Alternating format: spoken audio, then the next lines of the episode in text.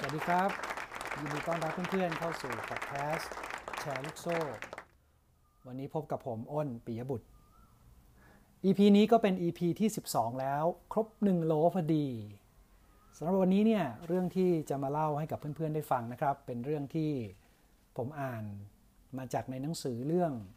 The Lean Startup ซึ่งเขียนโดยคุณอีริกไลหนังสือเล่มนี้เนี่ยผมใช้เวลาอ่านมาอาทิตย์กว่าแล้วครับ ยังไม่จบ ใกล้จะจบแล้วอีกนิดเดียว ก็เวลาที่ผมอ่านเนี่ยผมก็จะเทคโนตในประเด็นที่มันสำคัญสำคัญนะครับ แล้วผมคิดว่าน่าจะเป็นประโยชน์กับเพื่อนๆสำหรับวันนี้เนี่ยเรื่องที่จะมาเล่าให้ฟังนะครับ ก็จะเป็นเรื่องเกี่ยวกับสิ่งที่คุณอีริกได้เขียนไว้ในหนังสือเล่มนี้ก็คือ การเติบโตของธุรกิจแบบยั่งยืนนะครับเขาใช้คำว่า sustainable growth คุณอีริกพูดว่า การที่เราจะมีธุรกิจ แล้วมีการเติบโตอย่างยั่งยืนเนี่ยคำจำกัดความของเขาคือ ธุรกิจนั้นจะต้องได้ลูกค้าใหม่ จากการที่ลูกค้าเก่าทำกิจกรรมอะไรบางอย่าง เขาต้องทำอะไรบ้าง คุณดิริเขียนไว้น่าสนใจมากนะครับ มีทั้งหมด 4 4 4 ข้อนะครับ ข้อแรกเลยเนี่ยก็คือ เมื่อลูกค้าเก่าเนี่ยได้ใช้สินค้าและบริการของเราแล้วเนี่ยเขามีการ บอกต่อครับ หรือปากต่อปาก ผมเชื่อว่าข้อนี้เนี่ยทุกคนก็คงเคยมีประสบการณ์แล้วนะครับ กับการที่เราไปเจอสินค้าหรือบริการอะไร แล้วเราได้ลองใช้แล้วเนี่ยเรารู้สึกว่ามันดี ของก็ดีจริงนะ โอ้พระเจ้าจอร์ดมันยอดมาก แล้วเราก็เล่าให้กับเพื่อนฝูงฟัง แล้วก็แนะนำให้เพื่อนไปซื้อใช้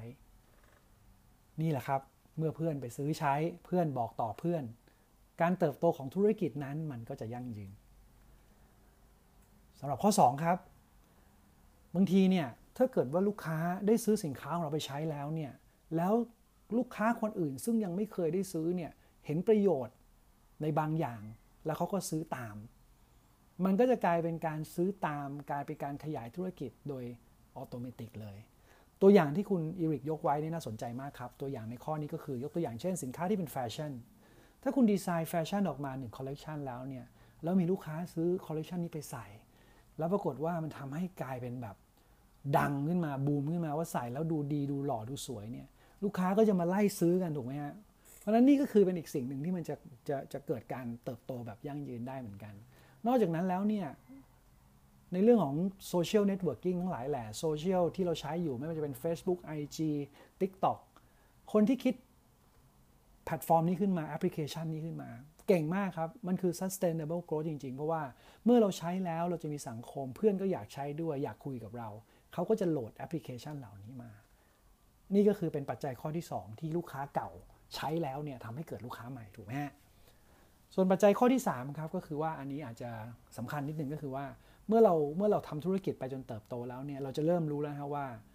ต้นทุนในการที่เราจะต้องจ่ายไปเพื่อให้ได้ลูกค้ามาหนึ่งรายเนี่ยมันเป็นกี่บาท แล้วลูกค้ารายนี้สามารถสร้างรายได้ให้กับเราได้กี่บาท เพราะฉะนั้นรายได้ที่เราได้จากลูกค้ารายนี้ ลบด้วยต้นทุนในการที่เราจะได้ลูกค้ารายนั้นมาเนี่ยภาษาอังกฤษเขาเรียกว่า marginal profit ถ้าเรามี marginal profit เยอะๆเนี่ยเราสามารถที่จะเอา marginal profit เหล่านั้นเนี่ยแบ่งสรรปันส่วนมาเพื่อมาเป็นบัตเจตในการทำโฆษณา แล้วการทำโฆษณาที่ถูกต้องที่ดีเนี่ยก็จะสามารถทำให้เกิด sustainable growth ในธุรกิจได้เหมือนกัน ส่วนปัจจัยถัดมาครับ ก็จะเป็นปัจจัยที่เกี่ยวข้องกับ การที่ลูกค้าซื้อไปใช้แล้วใช้ซ้ำหรือจะต้องมีการใช้ซ้ำๆในสินค้าหรือบริการนั้นๆ ตัวอย่างดีมากครับ ตัวอย่างที่คุณอีริกยกในข้อนี้ก็คือจะเป็นในเรื่องของธุรกิจที่จะต้องมีการ subscription ในอดีตเนี่ย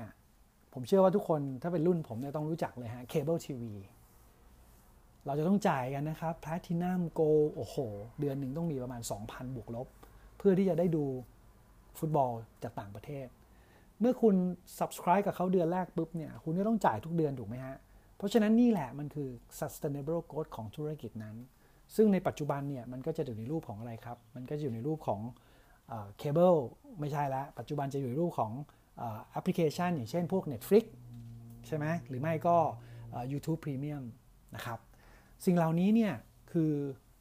วิธีการทำธุรกิจที่จะทำให้ธุรกิจคุณมี sustainable growth ได้ ผมอ่านแล้วผมก็พยายามที่จะกลับมาเปรียบเทียบกับธุรกิจของตัวเองนะครับก็ยังพบเลยว่าเออยังมีหลายจุดเนาะที่ที่ที่นั่นคือเหตุผลที่ทำไมธุรกิจเรายังไม่สามารถที่จะทำให้มัน sustainable growth ได้ ก็หวังว่าวันนี้เนี่ยสิ่งที่แชร์ลูกโซ่ได้แชร์ให้กับเพื่อนๆได้ฟังเนี่ยก็น่าจะเป็นประโยชน์ไม่มากก็น้อยนะครับสำหรับเพื่อนๆที่เพิ่งเข้ามาฟังใหม่นะครับ ฟังแล้วอาจจะได้ยินเสียงรถวิ่งไปวิ่งมาไม่ต้องตกใจนะครับ อันนี้ผมได้พูดไปแล้วว่าผมทำพอดแคสต์เพราะความรักเพราะความอยากทำจริง ๆ อยากให้ประโยชน์กับคนอื่นจริง ๆ ผมทำที่บ้านครับไม่มีห้องอัดเสียงไม่มีอะไรเลย ก็ถือว่าเป็นซาวด์แทร็กล้วกันนะครับ มันเรียวจริง ๆสำหรับวันนี้นะครับใช้เวลามาพอสมควรแล้ว เอาไว้เจอกันใหม่ใน EP หน้า อย่าลืมนะครับ ขอให้ทุกคนเริ่มที่จะใช้ชีวิตเพื่อคนอื่นบ้าง แล้วคุณจะรู้ว่าความสุขที่แท้จริงมันเป็นอย่างไร สวัสดีครับ